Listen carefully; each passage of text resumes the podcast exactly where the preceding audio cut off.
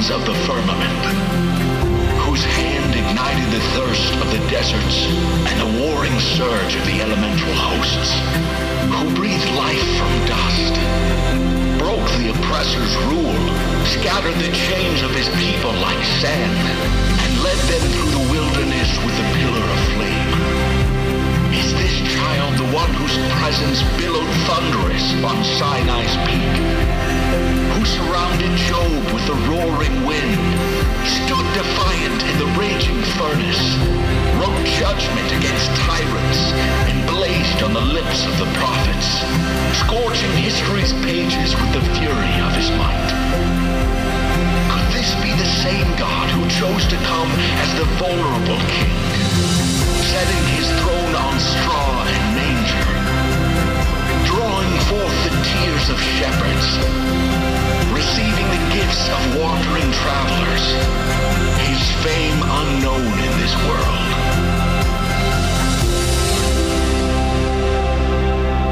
He is Jesus, the one who thunders through the heavens, yet whispers to our hearts, who reigns victorious, yet bows to serve the broken. He is God in the fury, silence.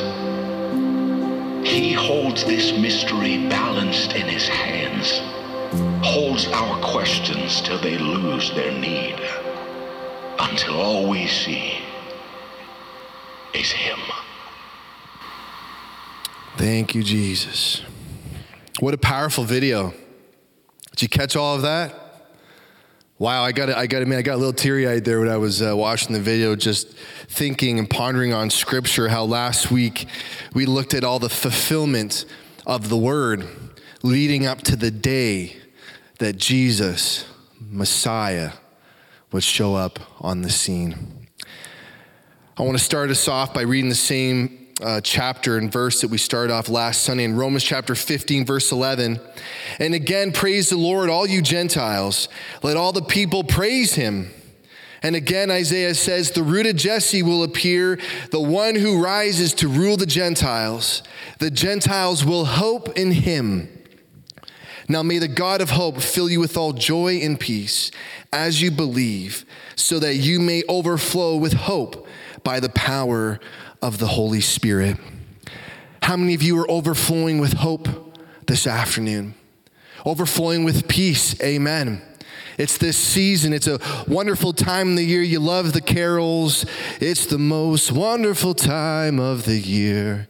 And you start hearing those songs, and that's it too. I love it. The smiling, uh, you got you get excited. I know I listen to. I, I'm not going to remember the station, but there's a station out of Buffalo, and they play Christmas carols 24 seven. And I know that's on in our car when we're driving. And I have to admit, when I was working for Medigas a number of years ago, it was listening to the carols over the Christmas season that helped get me through each shift, about 14 to 15 hour days on the road, driving in the snow, driving in blizzards to get much needed medical equipment to those in great need. And, and I couldn't help as, as I was pondering this a little bit about this season that at Christmas time, there are those in tremendous need.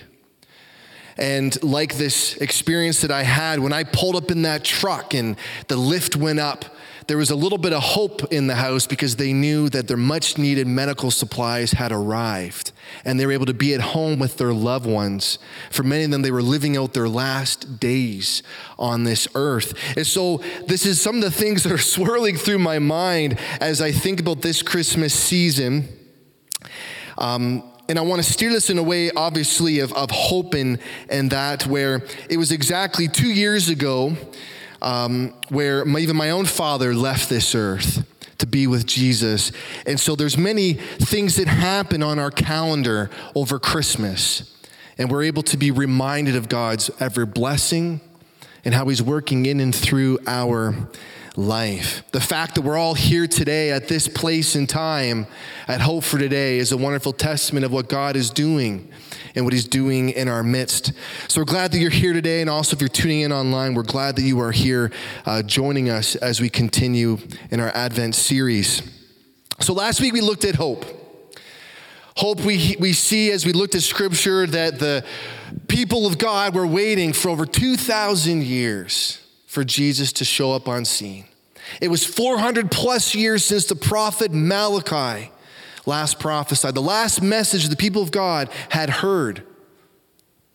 And they're waiting for this hope to come, for Messiah to come on the scene. We have in Malachi 3:1, see I'm going to send my messenger, and he will clear the way before me.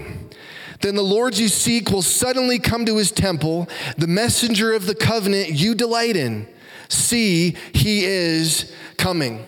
And so we looked last week how the prophet Isaiah said the messenger of the new covenant will come. The prophet Malachi, as we just read, said the messenger will come to prepare the way, and the one that you're waiting for, the messenger, the Lord of that covenant, will come into the temple. And then we looked and saw prophet uh, Micah foretold that the Messiah would be born in Bethlehem. And this was important because that was the place of King David, in whom the prophets promised King David that there will be one from your line, a descendant from your loins, who will reign on the throne of Israel forever.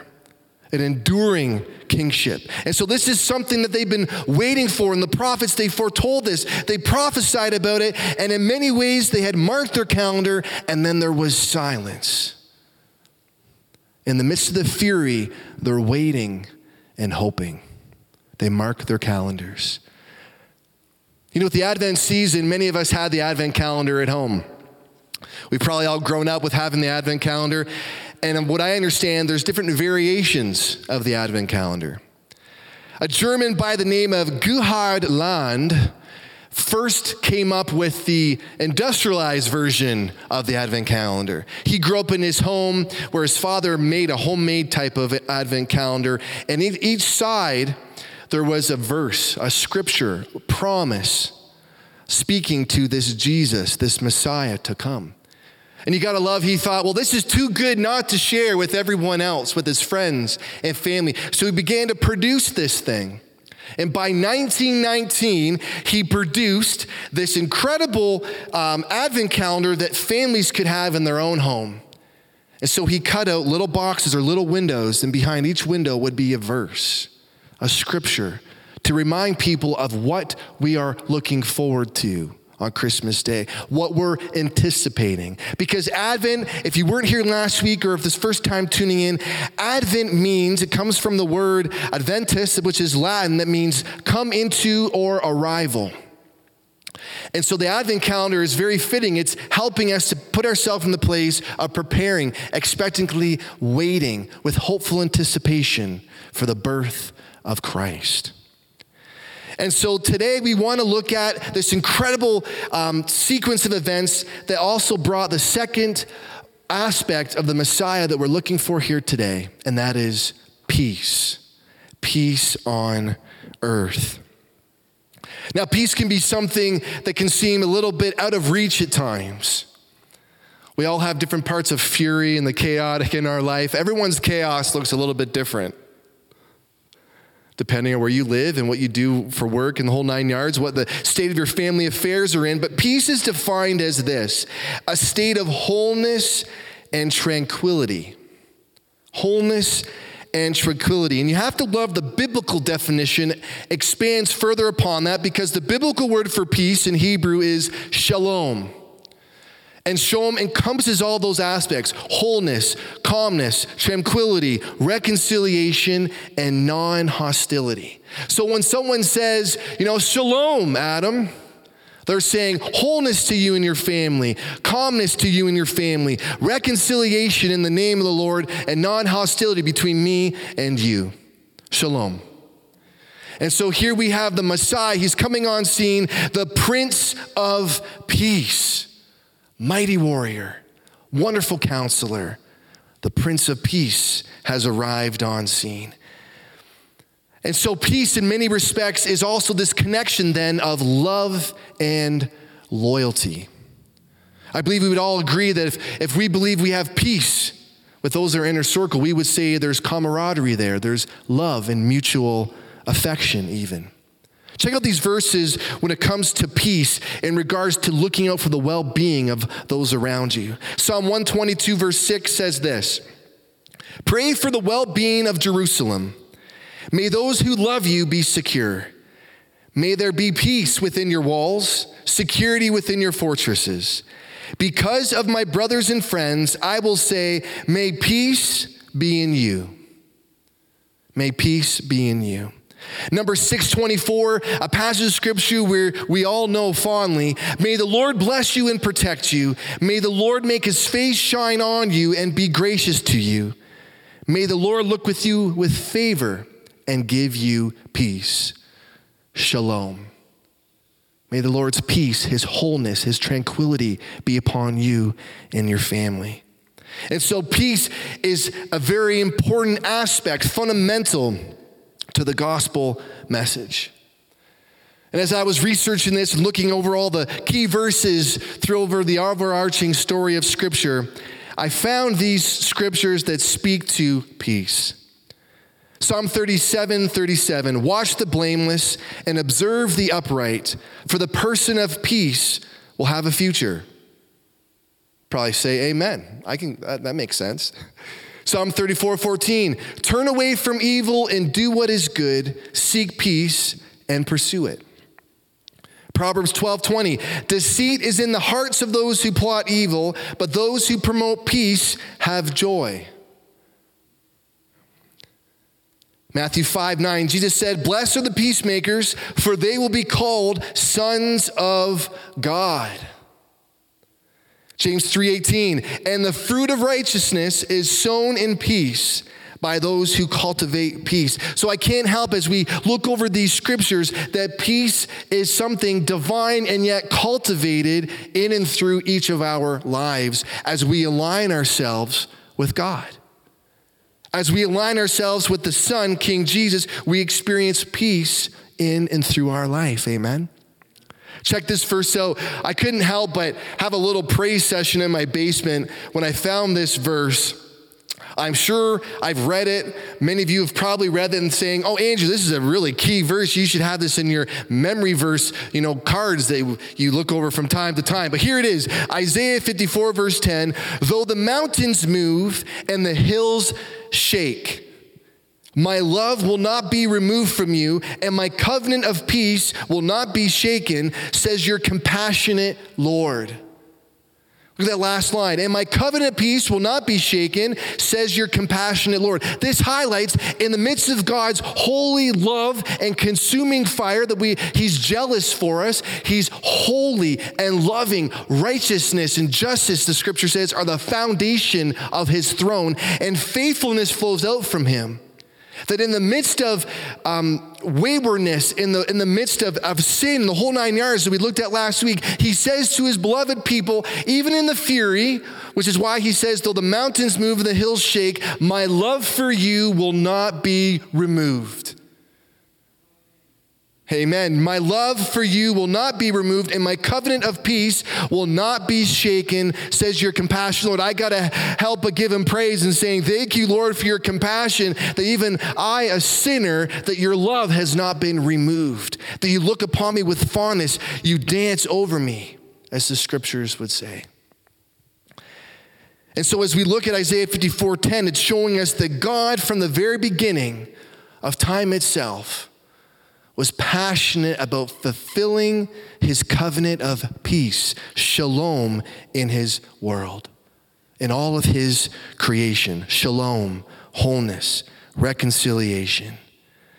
And so let's take a little flashback for a moment before we get right into the story in Luke. That originally on Mount Sinai, when God met with Moses to give him the law, the precepts, this is how my people are to live in right relationship with me.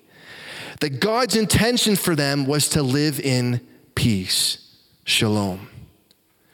And he said they would have peace if they obeyed if they obeyed God. Check this out Leviticus 26 6. I will give peace to the land, and you will lie down with nothing to frighten you. I will remove dangerous animals from the land, and no sword will pass through your land. But we know full well as we look through the pages of scripture of history that this wasn't fully realized because of their inability to keep that law, because of sin. Isaiah 48 18 says this If only you had paid attention to my commands, then your peace would have been like a river, and your righteousness like the waves of the sea, just crashing over you, immersing you with peace. And yet he didn't leave us in that place. Like them, like us, they were aware of their sin and great need of a Savior. How many times do you wake up in the morning and you and you're so thankful and realization that I need my savior Jesus? I don't have this thing figured out. I'm far from perfect. And like the scripture says in Romans 3:20, for no one will be justified in his sight by the works of the law, because the knowledge of sin comes through the law. And so the people of God in this anticipation, this expectant waiting, they want to honor creator their Lord. They want to live for him, and yet they faltered. And so they would have held on to that promise of Isaiah of this Prince of Peace. You can imagine it. We're just holding on, God. They're waiting for Messiah. Isaiah 9, verse 6 For a child will be born for us, a son will be given to us, and the government will be on his shoulders. His name will be Wonderful Counselor, Mighty God, Eternal Father and Prince of Peace. Mighty God, wonderful counselor, Prince of Peace. So I'm going to invite you to turn to Luke chapter 1, verse 26. And we're going to go through and look at how this peace, this shalom, that when we are receptive to that peace, leaning into that peace, it's amazing what we can accomplish. It's amazing how we'll align ourselves with what God desires to do and fulfill in our midst. So, Luke chapter 1, verse 26, I'm reading from the CSB if you're curious. In the sixth month, the angel Gabriel was sent by God to a town in Galilee called Nazareth to a virgin engaged to a man named Joseph of the house of David. The virgin's name was Mary, and the angel came to her and said, Greetings, favored woman, the Lord is with you. But she was deeply troubled by the statement, wondering what kind of greeting this could be. Then the angel told her, Do not be afraid. Mary, for you have found favor with God. Now listen. You will conceive and give birth to a son, and you will name him Jesus. He will be great and will be called the Son of the Most High. And the Lord God will give him the throne of his father David. He will reign over the house of Jacob forever, and his kingdom will have no end. And Mary asked the angel, How can this be since I have not been with my husband? And the angel replied to her, The Holy Spirit will come upon you, and the power of the Most High will overshadow you. Therefore, the Holy One to be born will be called the Son of God. And consider your relative Elizabeth. Even she has conceived a son in her old age, and this is the sixth month for who was called childless. For nothing will be impossible with God. And have to love her response right here. I am the Lord's servant, said Mary. May it be done to me according to your word. Then the angel left her. What an incredible encounter that Mary has with the angel Gabriel. At the time, probably unsuspecting of what was to happen. Boom, here's an angel in her midst. And then this incredible news this incredible news that she will have child, but not in the most traditional fashion. It's going to be set apart, unlike anything the world has ever seen. And as we lean into this, I want us to keep in mind as we look at this story Isaiah chapter 26, verse 3. You will keep the mind that is dependent on you in perfect peace, for it is trusting in you. You will keep in perfect peace those whose minds are fixed on you, some other translations would say.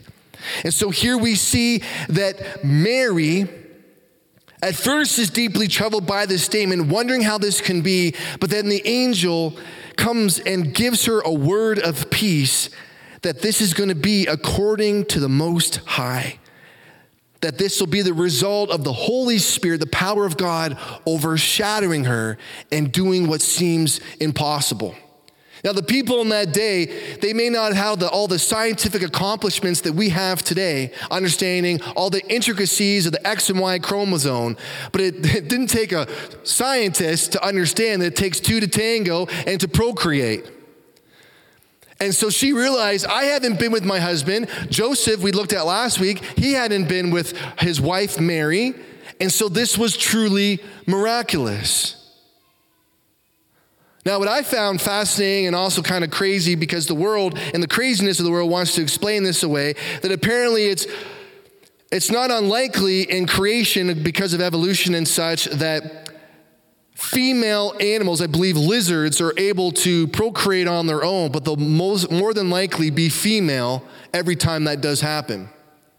But here in this case, not only is it a virgin birth or a, a virgin conception, but it's also male. It's completely set apart. God is rewriting history, working through what seems impossible. And so Mary goes from being deeply troubled and a place of fear to let it be done according to your word. And I couldn't help but be introspect with this statement in this story and wondering how often do we, especially even at Christmas or beyond, do we embrace the impossible? Do we embrace what God can do if we're willing to let Him overshadow us and fill us with His Spirit? We've said it many times. A lot of times we want to lock God up in a box. We want to box and package the Holy Spirit and only allow Him to work in certain ways when we feel comfortable. And yet, here we see when she was receptive to what the angel wanted to do, he said that you are favored. You are favored. You have found favor with God, the angel says in verse 30. And by her resting in what the angel said, her fears, her questions were pushed aside. And she answered, I am the Lord's servant. I am the Lord's servant. Here she realized all the word that was spoken by the prophets was being fulfilled in this moment. The long awaited silence, the silence was over and this promise was being fulfilled in her life.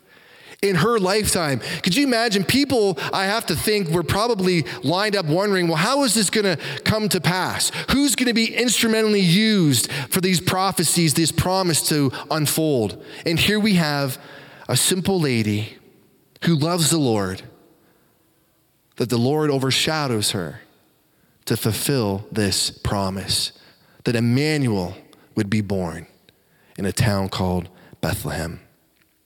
And we can see here the angel list explains how important this is. He says, He will be great and will be called the Son of the Most High, and the Lord God will give him the throne of his father David, and he will reign over the house of Jacob forever, and his kingdom will have no end. So, just in case you were confused, in case you thought this might have been a different encounter for a different purpose, make no mistake, this is regarding the promise that's been long foretold. And so let's flash forward to Colossians chapter 1 verse 19 regarding this son of God. It says in Colossians 1:19, "For God was pleased to have all his fullness dwell in him." And through him to reconcile everything to himself, whether things on earth or things in heaven, by making peace through his blood shed on the cross. So remember that word shalom. It's regarding wholeness, reconciliation. And so he says here, making peace through his blood shed on the cross. He had to go to the cross in order to usher in peace. I know sometimes it can kind of rock the boat when it comes to the Christmas season because it's about perpetual hope and joy and peace. But here's the reality that in order for the prophecy to be fulfilled, he would have to endure what we could not. He would give his life for us so that we could actually encounter shalom, peace by his shed blood. Remember, the scripture says, Those whose minds are fixed on him will have perfect peace. Psalm, oh, sorry, Philippians chapter 4, verse 7. And the peace of God, which surpasses all understanding, will guard your hearts and minds in Christ Jesus. You have to believe what's happening here with Mary is this very encounter. The presence of the angel speaking of this plan of God is giving peace to her heart and mind. That's what was able to dispel those questions. How many times do we question what God wants to do in our life? We probably realize that the moment that we allow ourselves to be overcome in a good way by His peace, that all those worries are washed away. When we're worried about finance, when we're worried about career, we're worried about family and spouse and whole nine yards, when we just give it to Him, when we trust in Him that nothing's impossible, all those fears will be washed away. But the one thing we're going to see is that in the midst of shalom peace doesn't mean that it's going to guarantee the removal of hostility. We're working towards that day. We're working towards the day in which all enemies are put under the feet of Christ and there is no more hostility. But until that day comes, we can see through the story of the Christmas story that there was violence uh, um, coming against the Son of God. And so let's move forward to Luke chapter 2, verse 25. And we're going to see this hopeful anticipation of peace. Hopeful anticipation. In verse 25, just want to pull up my notes here.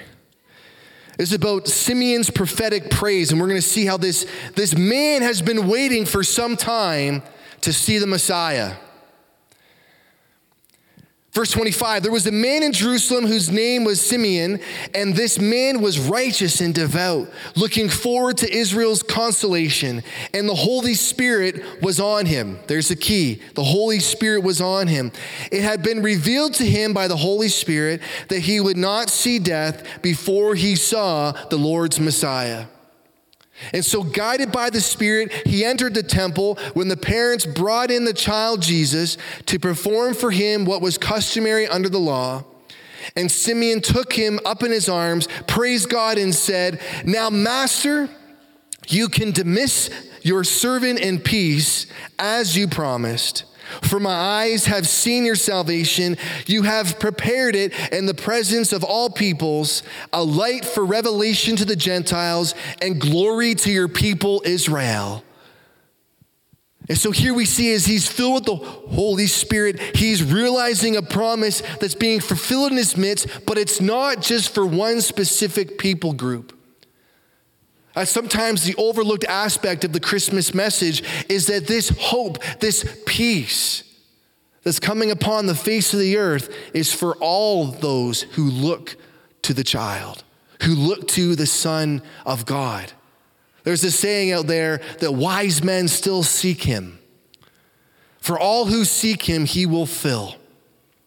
And so here we see Simeon has prayed for this, has longed for it, this to the point where he sees the fulfillment in his midst. And he says that God, you can now dismiss your servant in peace because he has brought him wholeness. He's brought him wholeness that he has seen the fulfillment of what is to come Jesus, the Messiah. And so let's continue in the story to Luke chapter 2, verse 1. Says this In those days, a decree went out from Caesar Augustus that the whole empire should be registered. This first registration took place while Quirinius was governor of Syria. So everyone went to be registered, each to his own town. Joseph also went up from the town of Nazareth in Galilee to Judea, to the city of David, which is called Bethlehem, because he was of the house and family line of David, to be registered along with Mary, who was engaged to him and was pregnant. While they were there, the time came for her to give birth.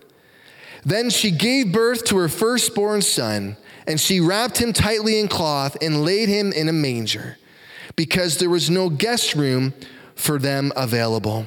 And just to stop there for a moment, which is interesting, is in some of the original manuscripts, the word there, manger, can also be translated feeding trough, which is interesting. Feeding trough. We're going to touch on that. Feeding trough. And so it says in the same region, shepherds were staying out in the fields and keeping watch at night over their flock. Then an angel of the Lord stood before them, and the glory of the Lord shone around them, and they were terrified. Here's a commonality here an angel appears, and they're like, Whoa! But the angel said to them, Don't be afraid, for look, I proclaim to you good news of great joy that will be for all the people. Didn't say only for Israel, he says for all the people. Today in the city of David, a Savior was born for you who is the Messiah, the Lord. This will be a sign for you. Remember this part. This will be a sign for you. You will find a baby wrapped tightly in a cloth and lying in a manger or feeding trough. Suddenly, there was a multitude of the heavenly hosts with the angel, praising God and saying, Glory to God in the highest heaven, and peace on earth to people he favors. When the angels had left them and returned to heaven, the shepherds said to one another, Let's go straight to Bethlehem and see what has happened, which the Lord has made known to us. So there's a lot of things that are happening here.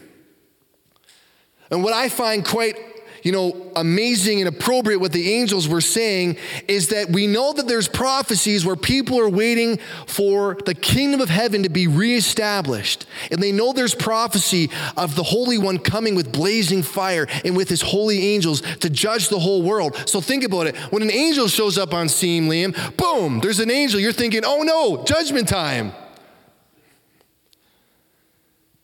But they have to steer in and say, no, no, don't, don't be terrified. Now's not that time. Now's the time for Immanuel to be born, the Prince of Peace, the mighty warrior.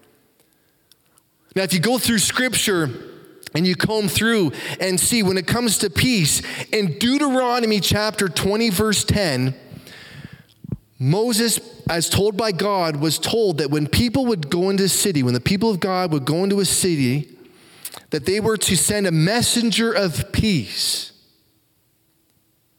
And if they sent this messenger of peace and if they received the messenger, they wouldn't fight or lay siege to that city. This was a customary practice. So, verse 10 when you approach a city to fight against it, make an offer of peace. So here we have God is not uh, doesn't act against his own law, against his own covenant. He sends angels as a messenger of peace. Peace to all those he favors. Peace. Do not be terrified. For this night, born to you a child in Bethlehem. And so, in many respects, it's like an extra, extra, like a newspaper that we used to see where people be on the street corners, you know, way before my time, but they'd be saying, extra, extra, read all about it. You know, born in Bethlehem, the Son of the Most High has been born, you know. Here, the angels have this extra, extra with a heavenly host singing glory, glory in the highest of heavens and peace on earth to people he favors. And so these angels were speaking, announcing to the world, specifically to all people, even those of the lowliest of places, that this promise of peace is for you. If it was meant only for the royalty, he would have been born in the, in the, in the palace. If it was political, he would have been born in Rome. But he was born in a lowly manger to bring peace at what looked like a impossible location. Because remember, shalom means what? Wholeness, reconciliation, tranquility or calmness. And so let's look at Romans chapter 3, verse 21. We're going to see how this speaks to what the Prince of Peace accomplishes. Romans chapter 3, verse 21. But now, apart from the law, the righteousness of God has been revealed, as attested by the law and prophets. The righteousness of God is through faith in Jesus Christ to all who believe, since there's no distinction. For all have sinned and fallen short of the glory of God, and they are all justified freely by his grace through the redemption that is in Jesus Christ. And here's the piece that Paul is reiterating for us God presented him a gift as the mercy seat by his blood through faith to demonstrate his righteousness, because in his restraint, God passed over the sins previously committed God presented him to demonstrate his righteousness at the present time so that he would be just and justify all who have faith in Jesus. So here we have this proclamation of the angels. This is Paul speaking these words of what has actually taken place through the born Messiah, that he's removing or removed, sorry, this barrier of hostility. He's brought reconciliation to all who put their faith in Christ. So when you woke up this morning, when you leave this place today, or when you were singing during worship, because you believe in Jesus, you're in a place of reconciliation, of right standing with God, in perfect peace that will endure because of his promise. Because of his promise.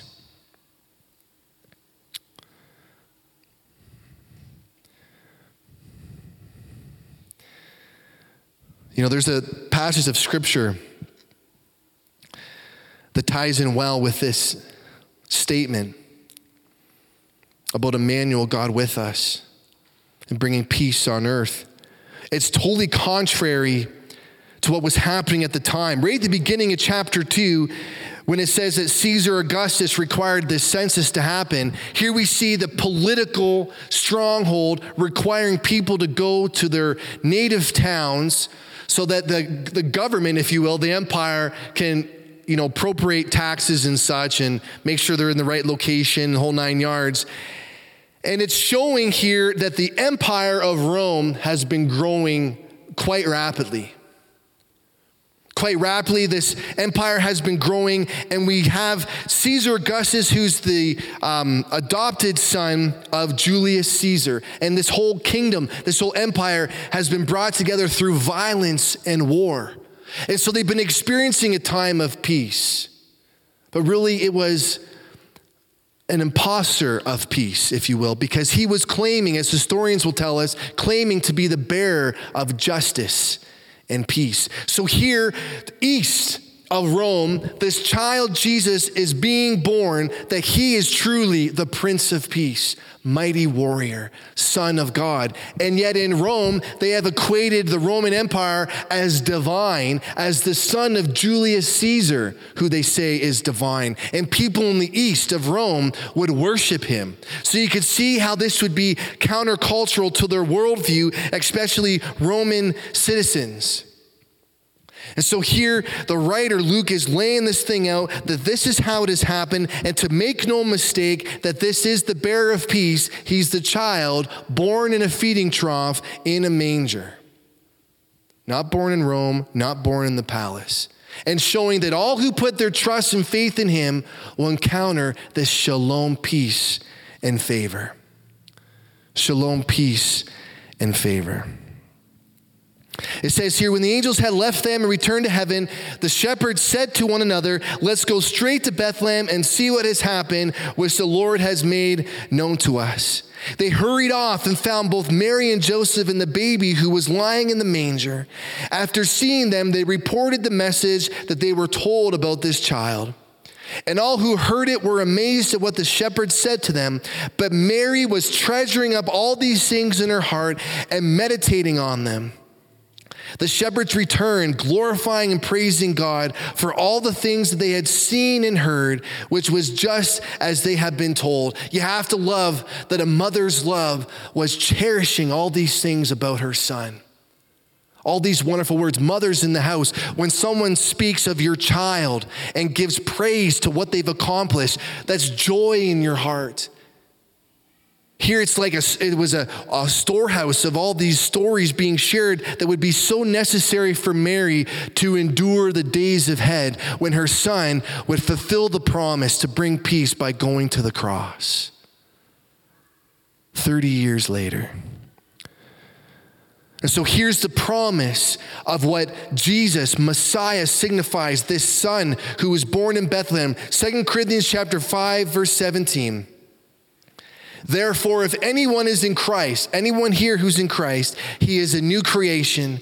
The old has passed away, and see, the new has come.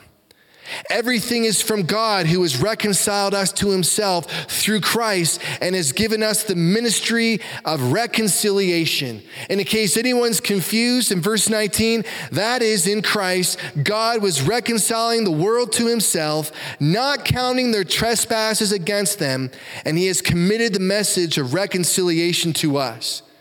And so, how does this speak to me? Just like the shepherds in their day, they're saying, Thank God that when these angels appeared, it wasn't the time for them to judge or singling the time of judgment for my sin. Thank God that He's poured out His favor upon me, peace and grace. That same peace and grace is upon each one of us because we receive Jesus Christ. We're the new creation. And as part of being this new creation, we are recept, um, receptors, if you will, of this shalom peace. And so as the worship team comes, I want us to take an opportunity to take communion together. I think it's really fitting and appropriate where we celebrate this barrier of hostility that was broken down by what Christ accomplished.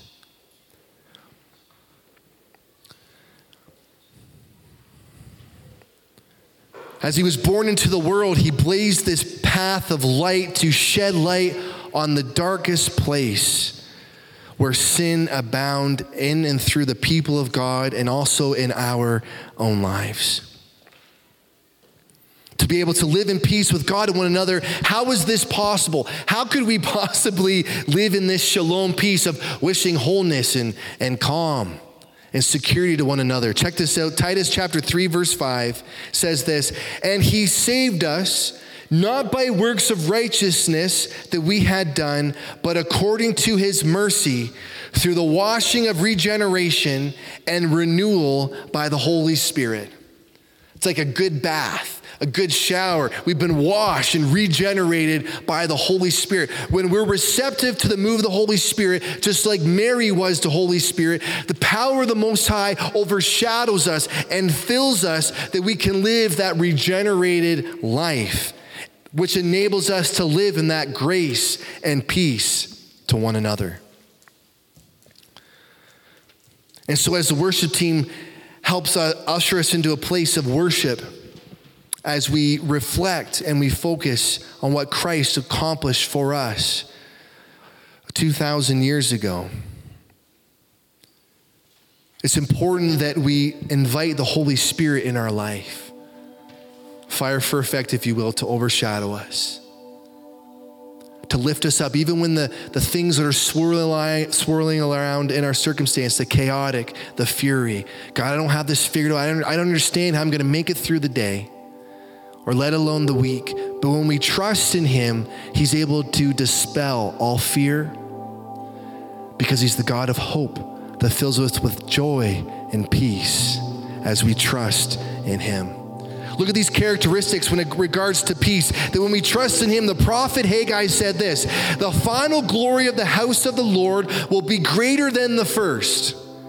I will provide peace in this place. This is the declaration of the Lord of armies. There's peace in this place. Wherever we go, because we're united with Christ, we are bearers of peace because we've received peace ourselves. And so if you have a situation in your life, maybe with a family member or friend, maybe you're at odds with one another, ask the Holy Spirit to come into your situation and say, Lead me in the way of peace.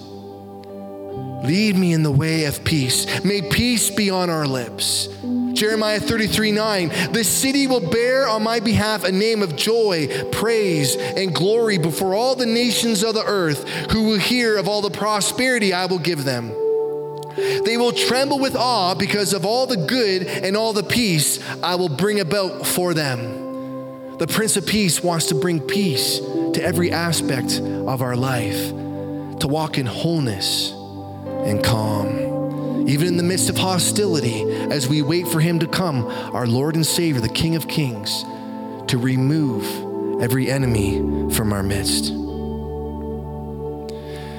And so, if you have your uh, communion cups, it really is truly a fitting time, a fitting time to remember all that Christ has done for us. And as we move to a time to partake, remember this verse that we said in the very beginning Isaiah 54, verse 10. Though the mountains move and the hills shake, my love will not be removed from you, and my covenant of peace will not be shaken, says your compassionate Lord. No matter what we face, because of what Jesus faced on the cross of Calvary, there's a song that says, I can face tomorrow.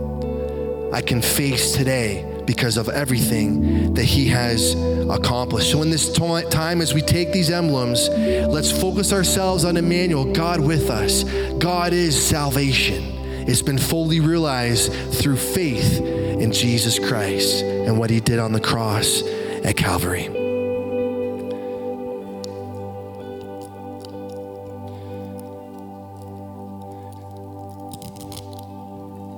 And so the Apostle Paul said this on the night that Jesus was betrayed, Jesus took bread. And after he broke it, he blessed it. He said, This body represents my body, which is broken for you. Do this in remembrance of me. Let's take the bread together.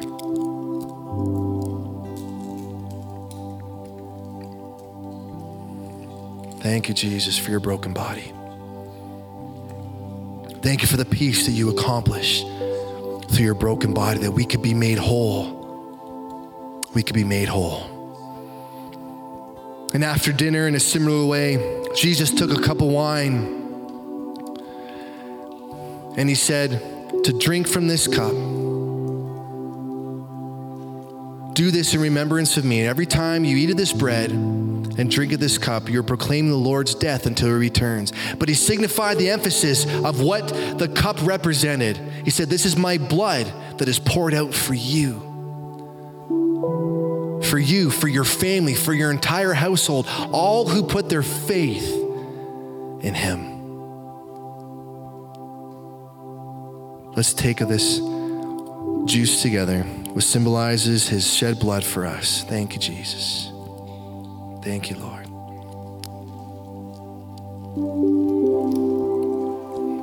Thank you, Jesus.